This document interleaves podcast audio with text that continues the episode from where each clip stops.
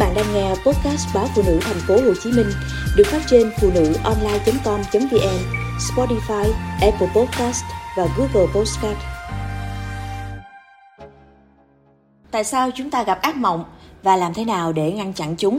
Theo thống kê, có từ 50 đến 85% người trưởng thành gặp ác mộng khi ngủ và bạn có thể làm một số điều để thay đổi tình trạng này. Các nhà tâm lý học về giấc ngủ và sức khỏe cho biết, cơn ác mộng là nỗ lực của tâm trí để hiểu những sự kiện đã diễn ra vào ban ngày bằng cách phát lại chúng dưới dạng hình ảnh trong khi ngủ. Ác mộng là điều mà Học viện Y học về giấc ngủ Hoa Kỳ gọi là những giấc mơ gợi lên cảm xúc lo lắng, sợ hãi hoặc kinh hoàng. Nếu ai đó thường xuyên gặp ác mộng gây rối loạn cảm xúc, tâm lý, giao tiếp thì người đó có thể mắc chứng rối loạn ác mộng.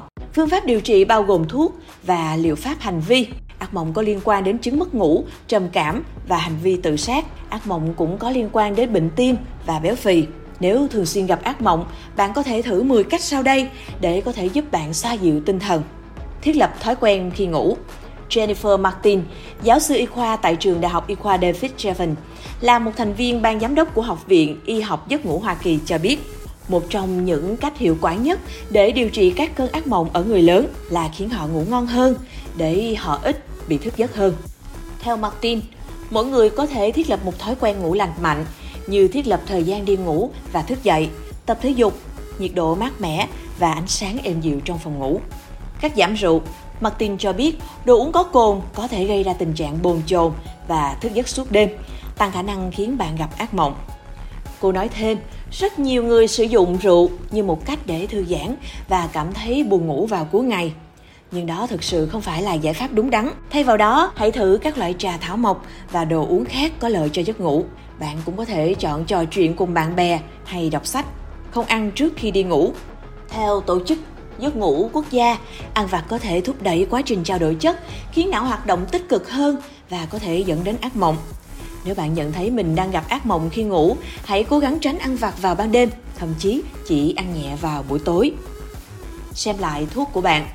Martin nói, nếu mọi người có thể xác định rằng những cơn ác mộng của họ bắt đầu hoặc tăng lên khi họ thay đổi loại thuốc, thì đó chắc chắn là lý do để nói chuyện với bác sĩ. Thực hành các hoạt động giảm căng thẳng.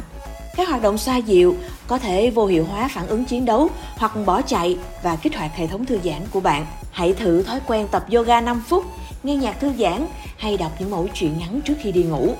Không xem hoặc đọc nội dung đáng sợ trước khi đi ngủ. Mọi nội dung thú vị hay đáng lo ngại nào mà bạn xem trước khi đi ngủ đều có thể xuất hiện trong giấc mơ của bạn, nên tốt nhất là thư giãn hay không làm gì để mắt và não được nghỉ ngơi.